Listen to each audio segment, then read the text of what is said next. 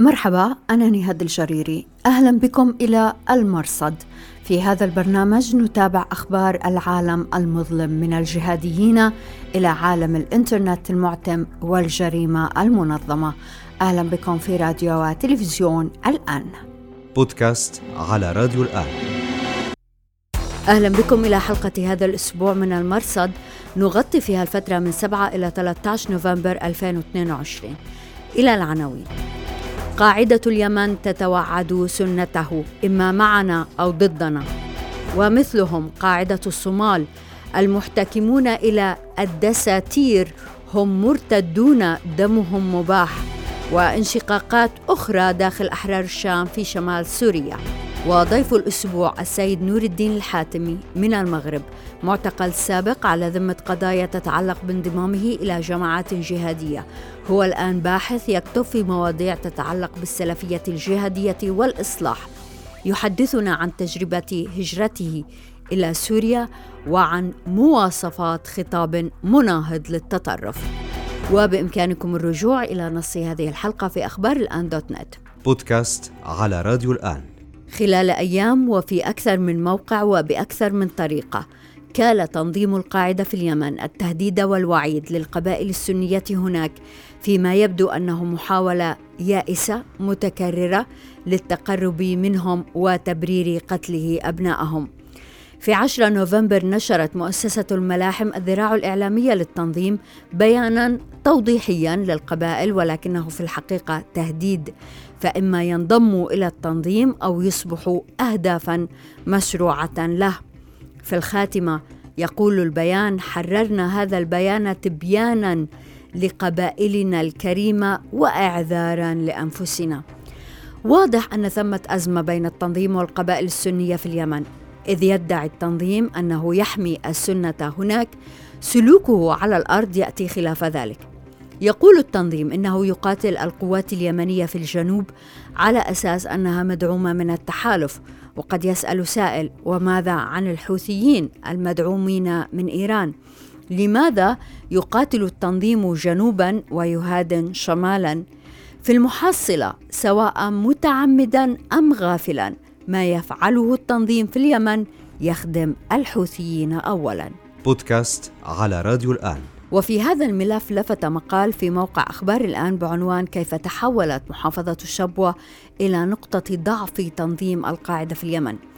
الصحفي عاصم طه الصبري يستند إلى معلومات استقاها من مصادر داخل التنظيم يبدو أنهم ضاقوا ذرعا بما يجري. يقولون إن نضوبا في الموارد المالية تسبب في صراعات على مستوى القمة بين خالد بطرفي وسعد العولقي الذي يتخذ من شبوة معقلا. ينقل المقال مع بداية العام الجاري بدأ خالد بطرفي يستشعر تأزم الوضع في شبوة وقد وجه العولقي للتحرك هناك من أجل امتصاص حالة الغضب. لكن بطرفي لم يقدم إلى العولقي أي شيء فعلي. وبينما كان سعد عاطف العولقي يتهم بطرفي بأنه يتنصل من كافة وعوده لتسوية وضع الجهاديين في شبوة رد بطرفي عليه قائلا بأن التنظيم غير قادر على تلبية أي مطالب بسبب العجز المالي الشديد الذي يعانيه.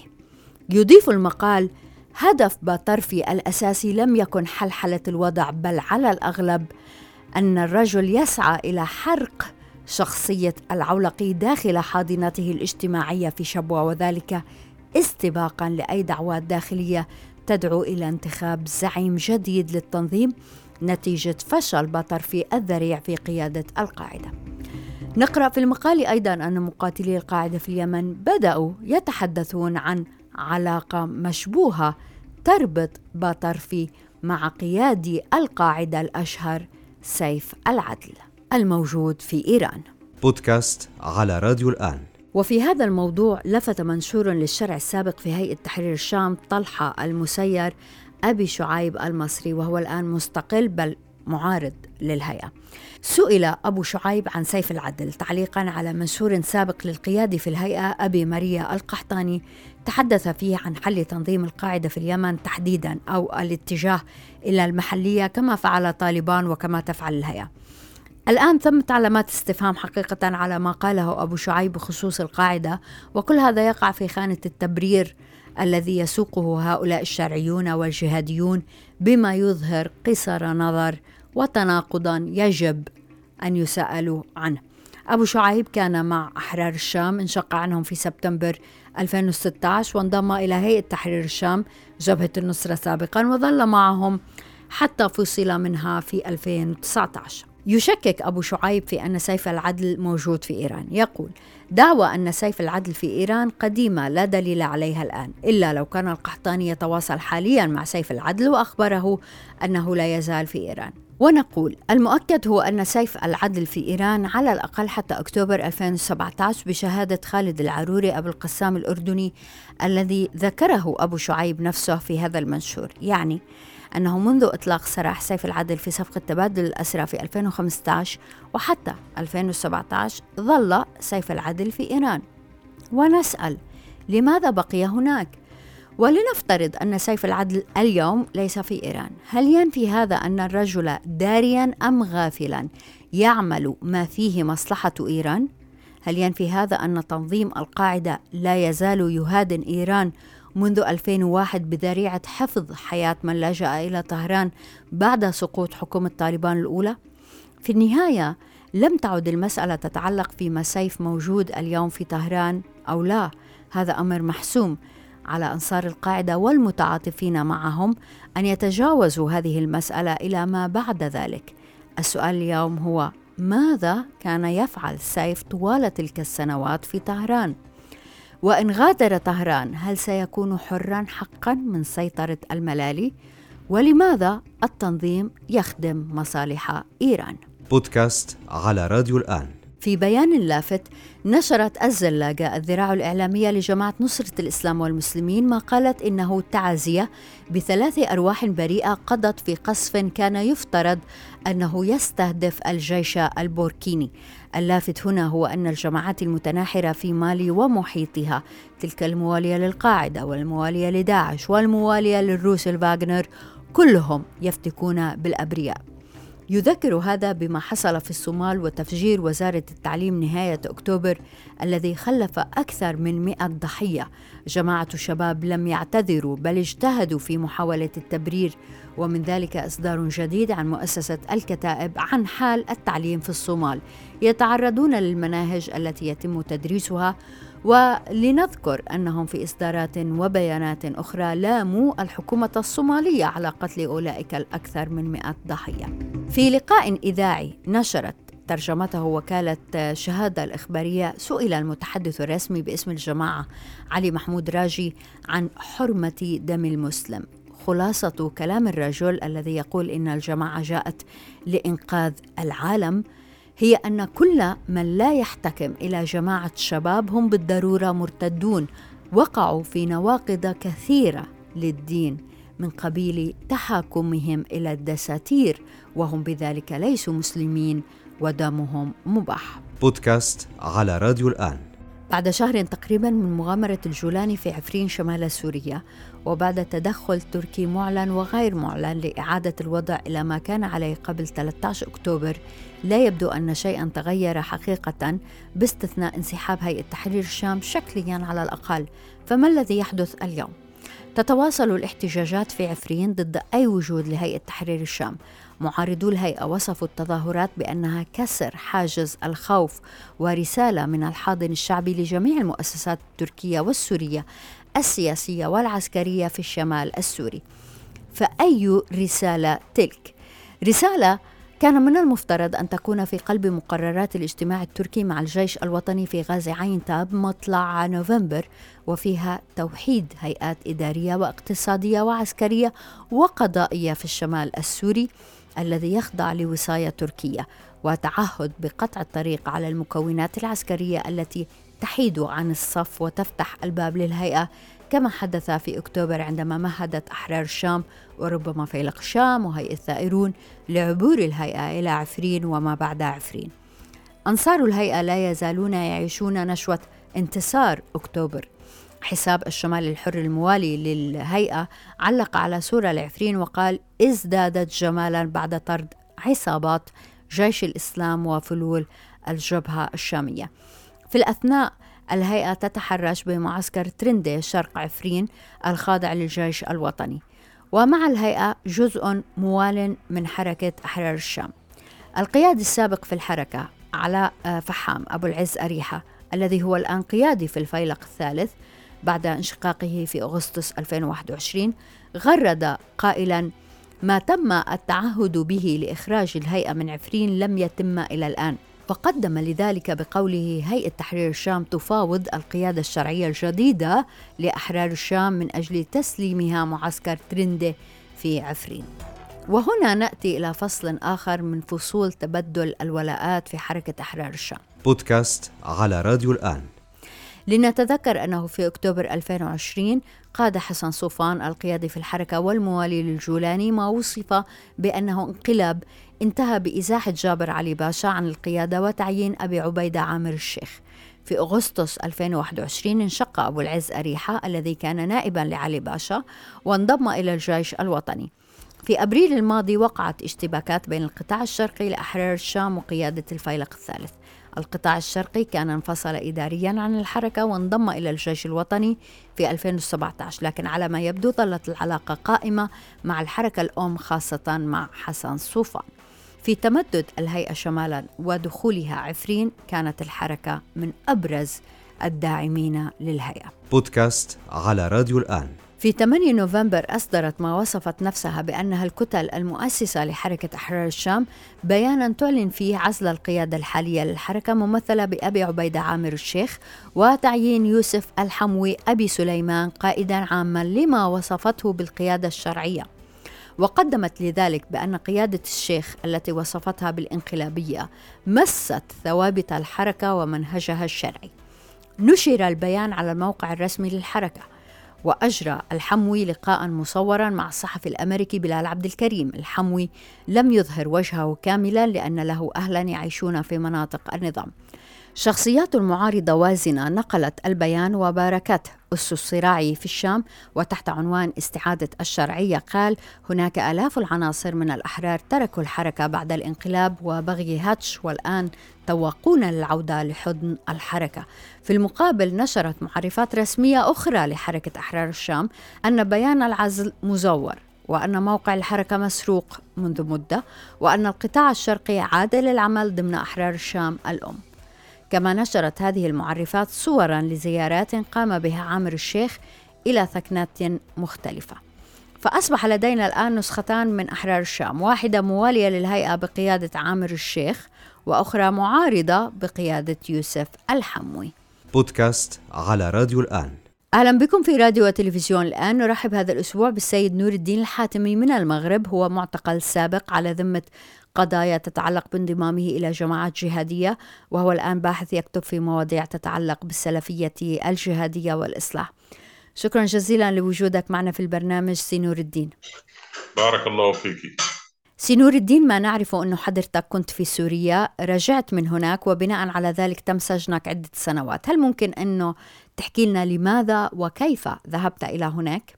أه الحمد لله والصلاة والسلام على أشرف على أشرف الأنبياء. أما بعد أريد أن أصحح هذه المعلومة التي تفضلت بها للتو. أنا لم أدخل الأراضي السورية. لم تطع قدماي الأراضي السورية.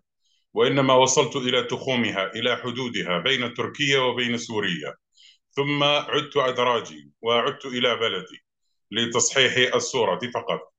يعني أستطيع أن أقول أنني لم تطع قدماي الأراضي السورية.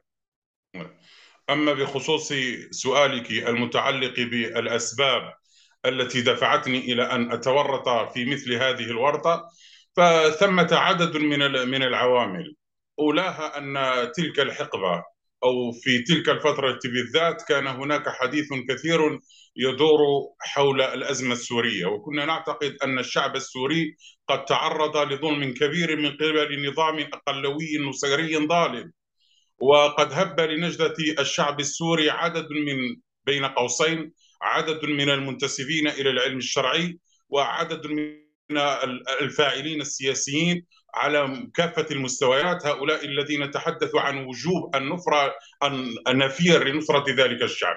ومن أجل ذلك وجدنا أنفسنا ملزمين بتقديم آه، قدر من العون لذلك الشعب وهكذا قررت أن أذهب كما فعل عدد كبير غيري من الشباب المتحمسين إلى هناك.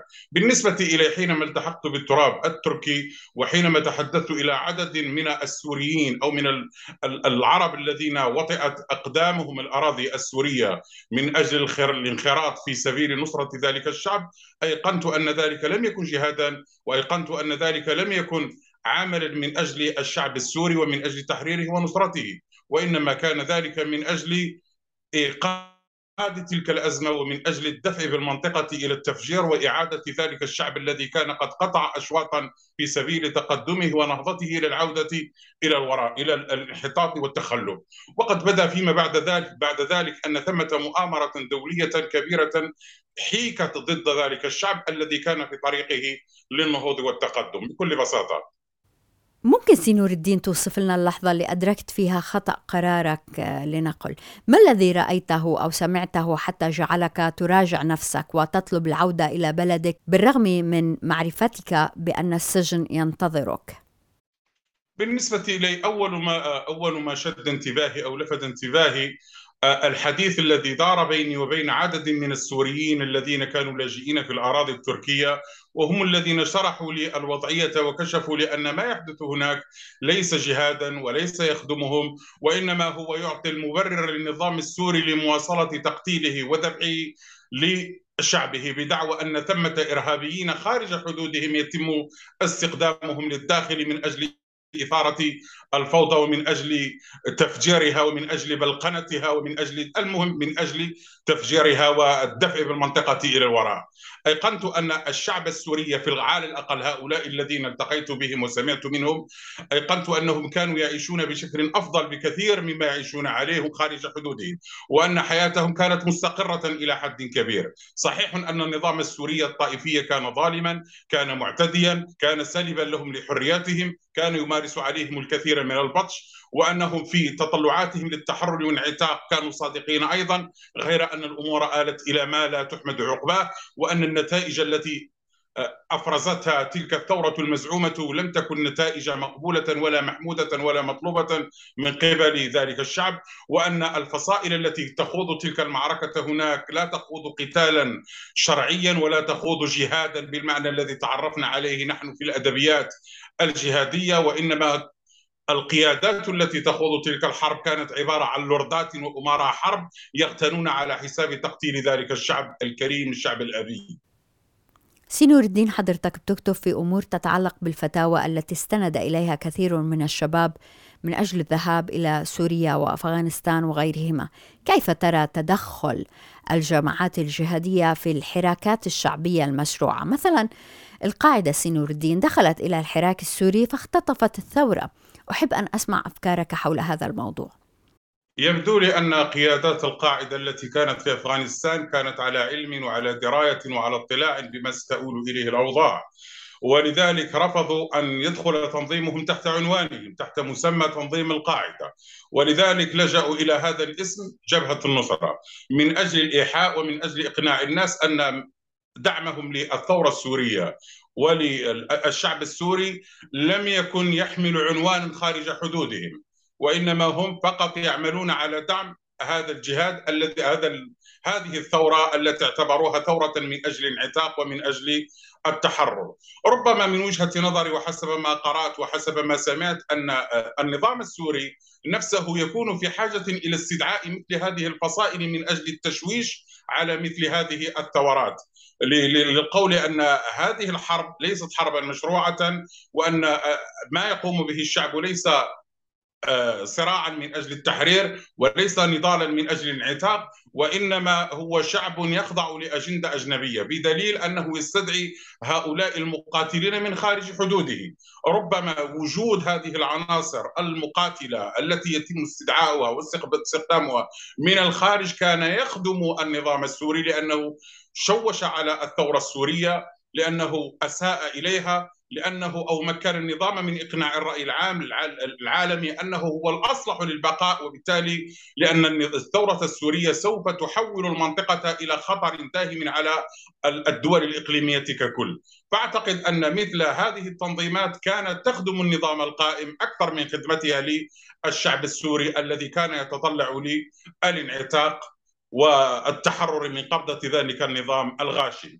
واضح أن نظام التنظيم القاعدة كان على وعي دقيق بهذه المسألة ولذلك رفض أو اختار أن لا يدخل حلبة الصراع بعنوانه وباسمه وبشعاراته.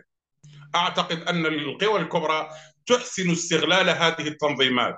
قد لا تكون هذه التنظيمات واعية بالخدمات التي تقدمها للقوى الكبرى ولكن القوى الكبرى تحسن استغلالها وتحسن توظيفها وتقدر على تحويل بوصلاتها إلى ما يخدمها ويخدم أجنداتها.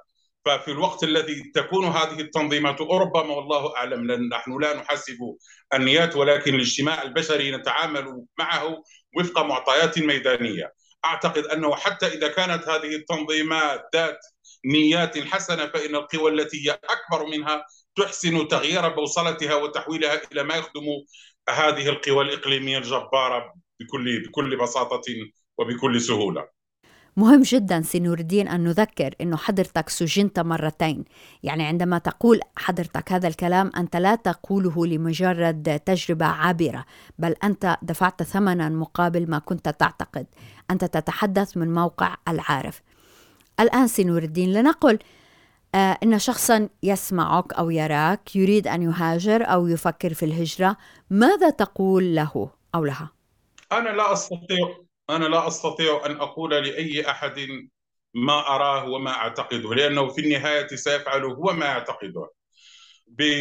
الإنسان كما تعرفون كائن إمبريقي كائن تجريبي لا يستفيد من ال من ال من الوعظ ومن الإرشاد ومن التوجيهات. ينبغي أن يمر بذات التجربة من أجل أن يتعلم والحياة لا تعطي دروسها بالمجان. ينبغي أن تتورط في فعل معين ثم تعاقب أو تحاسب عليه ثم بعد ذلك سوف تتعلم. تجربات الأنبياء والصالحين والمصلحين إلى ما هنالك تعلمنا هذه الدروس. إذا مثلا تحدثي إذا ما أردت أن تحدث احدا بأن تنقل له تجربتك محذرا إياه ومنبها له حتى لا يتورط في مثل ما تورطت فيه أنت سوف يتهمك في نياتك وأنك تخدم أجندة معينة وأنك تحولت إلى بوق للقوى العالمية وبالتالي هذا سيضرك في سمعتك. وبالتالي أنت تفضل أن تظل على الحياد حتى يتعلم الناس من واقع دروسهم لأن الوعظ والإرشاد لا يفيد كثيرا. الوعظ والإرشاد كما أقول لا يفيد كثيرا. ينبغي للإنسان أن يتورط في مثل وسيظل ستظل الأجيال تتورط في مثل هذه الأعمال من أجل أن تتلقى الدروس تلو الدروس. ونحن نتصرف بطبيعة الحال كمجموعة من الحمقى. لن نستفيد من اخطاء غيرنا وإنما ننتظر إلى أن نتورط نحن ونغلط نحن ونخطئ نحن. ثم نعاقب ونبوء بالخسران ثم بعد ذلك نستفيد من تلك الدروس للأسف الشديد. صحيح أن التصدي لمثل هذه الآفات والتصدي لمثل هذه المخاطر لا يمكن أن يتم بالخطابات وبالشعارات وبالإيديولوجيات وبالأفكار وببيان تهافت هذه الأفكار وخطئها و وتبكيت أصحابها إلى ما هنالك. الذي يمكن هذه المجتمعات من القضاء على هذه الآفات هو إيمانها بمشروع مجتمعي كفيل بأن ينقلها من هذا الدرك من الانحطاط والتخلف إلى إلى منزلة ترضى هي عنها. إذا كانت الأنظمة قد فشلت وإذا كانت المجتمعات لا تزيد إلا انحطاطا ولا تتورط إلا في في في التخلف والظلاميه إلى ما هنالك فكيف يمكنك أن تتصدى لمثل هذه الخطابات؟ بالعودة إلى التاريخ نذكر أن الفترات التي كانت الحضارات العربية الإسلامية قوية كان يسود في فيها خطاب التسامح والتعايش والمسالمة، ولكن حينما نرتكس وحينما ننحط وحينما نتخلف تسود فينا خطابات ظلامية آه، يغلب عليها البؤس ويغلب عليها الانحطاط نحن نتجاوز هذه المرحلة ينبغي أو يلزمنا أن ننتج خطابا أيديولوجيا قادرا على الإجابة عن الأسئلة التي ما فتئت الأمة تطرحها. ينبغي أن نعمل على تجاوز هذه الإشكالات. وإلا فإن هذه الإشكالات هي عينها التي تغذي هذا اللون من التطرف وهي التي تسعف هذا اللون من الحركات وتمدهم بأسباب البقاء. ستظل هذه الحركات تتغذى على المأساة وعلى الفساد وعلى كل هذه الشعارات من أجل أن تضمن لنفسها الاستقرار والاستمرار والتمدد إذا لا سبيل لكبح جماحها إلا بإنتاج خطاب قادر على تقديم الإجابة عن أسئلة التخلف وأسئلة النهوض ثم والعمل أيضا على تجاوزها على العمل بالانتقال بهذه المجتمعات إلى مرحلة تليق بها كمجتمعات كريمة وتستحق أن تعيش بكرامة. كيف سينور الدين؟ من القادر الآن في المنطقة العربية والإسلامية على إنتاج مثل هذا الخطاب؟ الأسئلة التي ما فتئ العرب يطرحونها هي الأسئلة المتعلقة بتخلفهم والمرتبطة بتعلقهم أو بتطلعهم للنهوض. متى أمكننا أن ننتج هذا اللون من الخطاب الذي يرتبط ضمان الكرامة وتحقيق التنمية الشاملة وتحويل العلم إلى ثقافة؟ إلى ما هنالك من هذا الكلام؟ ساعتئذ يمكن أن نقمع تسرب وتسلل هذه الأفكار الظلامية إلى مجتمعاتنا. طالما أن القائمين على على الشؤون الذين لا يقدرون على اتخاذ القرار السياسي الذين لا يقدرون على اتخاذ المبادرة في سبيل النهوض بمجتمعاتهم وبدولهم القطرية فإن هذه الحركات أعطيك بعضا من الأمثلة. صحيح أن الأمة العربية الإسلامية الآن تعاني من الانقسام وتعاني من التجزئة. فحين يأتي خطاب يعتمد على الهوية وعلى الأصالة ويبشر الأمة بغد أفضل ويعيد قراءة واقعهم على ضوء التاريخ ويبشرهم بآمال عراض يستطيع وفي ظل أيضا شيوع ثقافة متخلفة ومنحطة ومتكلسة ومتعالية على التاريخ فإن هذا الخطاب يجد مقوم يجد أسباب بقائه. الفئات لا يكفي فقط أن ننتج مجموعة من الأفكار التاريخ التحولات التي يمكن أن ينجح الاجتماع العربي الإسلامي في إنجازها من أجل تحقيق كرامة الإنسان العربي هي وحدها التي يمكن أن تقضي على هذا على هذا الخطاب. وحدها التي تستطيع طالما أن هذه الأنظمة قد رهنت حاضر الأمة ومستقبلها لدول أجنبية في حين أنها فشلت تماما في إنجاز ما من شأنه أن يضمن أن يضمن عفوا للإنسان العربي المسلم كرامته فإن جهات ما فإن حركات ما ستستغل قدسية التراث لأن هذا التراث مخزون ثقافي عاطفي والإنسان العربي تربطه علاقة مقدسة بتراثه وينفعل لهذا التراث. متى حدثته بأبطاله وشخوصه وكذا فإنه يتأثر وينفعل.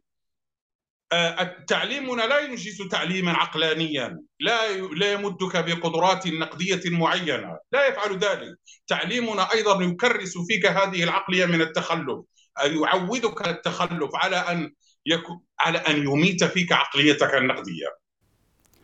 سينور الدين بعد أن عاد طالبان إلى الحكم في كابل كثير من أنصار القاعدة اعتبروا ذلك انتصارا لهم. ما أفكارك حول هذا الموضوع؟ بالنسبة إلي و أنا أطرح عددا من ال... أو تنقدح في ذهني جملة من الشكوك وجملة من التساؤلات بشأن هذا ال... هذا الانتصار الموهوم. أنا لا أستطيع أن أسلم أن حركة طالبان أنجزت هذا ال... هذا الانتصار. الانتصار المشروط لأن طالبان لن تسمح بأن تحول أفغانستان إلى قواعد خلفية للمساس بأمن الدول المجاورة. لن تسمح بأن يتم تهديد دول العالم انطلاقا من أرضها. وبالتالي فإن الذين يتوهمون أن أفغانستان ستكون قاعدة خلفية لمن يحول لمن يريدون أن يستمر جهادهم كجهاد عالمي معولم أممي كذا أعتقد أن مشروعهم سينتهي إلى إلى فشل ذريع. وأن الغرب قرر أن يجهز على مرحلة الحركات الإسلامية. الحركة الإسلامية في طور الأفول. في مرحلة التسعينات كانت الكتابات الغربية التي كانت تصدر في ذلك الإبان تؤكد أن الحركة الإسلامية تحقق انجازا وكان لها زخمها وكان لها عنفوانها وكانت لها عناوينها التي تسيطر على المشهد الإعلامي والسياسي على مستوى العالم. انتعشت واستفاد منها من استفاد من القيادات وجمعت الأموال. إلى ما هنالك من هذه الامتيازات الآن اللاعبون الكبار الفائلون الكبار على مستوى العالم يقررون وضع حد لهذه التجربة. الحركة الإسلامية الآن أصبح دعاتها والناطقون باسمها يستحون من الحديث عن عن الشعارات التي كانوا يروجونها في السابق. لم يعد الآن بإمكان أحد أن يتحدث كما كان يفعل بالأمس. ويقول أن الإسلام هو الحل هو الحل. القيادات التي التي قادت الحركة الإسلامية شوهت الحركة الإسلامية قادت على هذه الشعارات والحركة الإسلامية تم الإجهاز عليها بفعل الخطايا والرزايا التي تورطت فيها قياداتها. الفائلون الكبار على مستوى العالم وكأنهم قرروا أن يضعوا حدا لهذه الحقبة. تم توظيفها في فترة معينة من أجل خدمة أجندات سياسية عالمية معينة من أجل إثارة الفوضى هنا وهناك وبأحلام كانت تنتاب الشباب من أجل خلق أو تأسيس خلافة إسلامية تجمع شملهم وشتاتهم ومن أجل أن تعيد لهم أمجادهم التي طالما حلموا بها. الآن الفاعلون الكبار قرروا إيجاد الإجهاز عليها ووضع حد لأحلامها. سنور الدين الحاتمي من المغرب شكرا جزيلا لك. بارك الله فيك الله يحفظك. وشكرا جزيلا لوجودكم معنا في راديو وتلفزيون الآن. أنا نهاد الجريري مع السلامة. بودكاست على راديو الآن.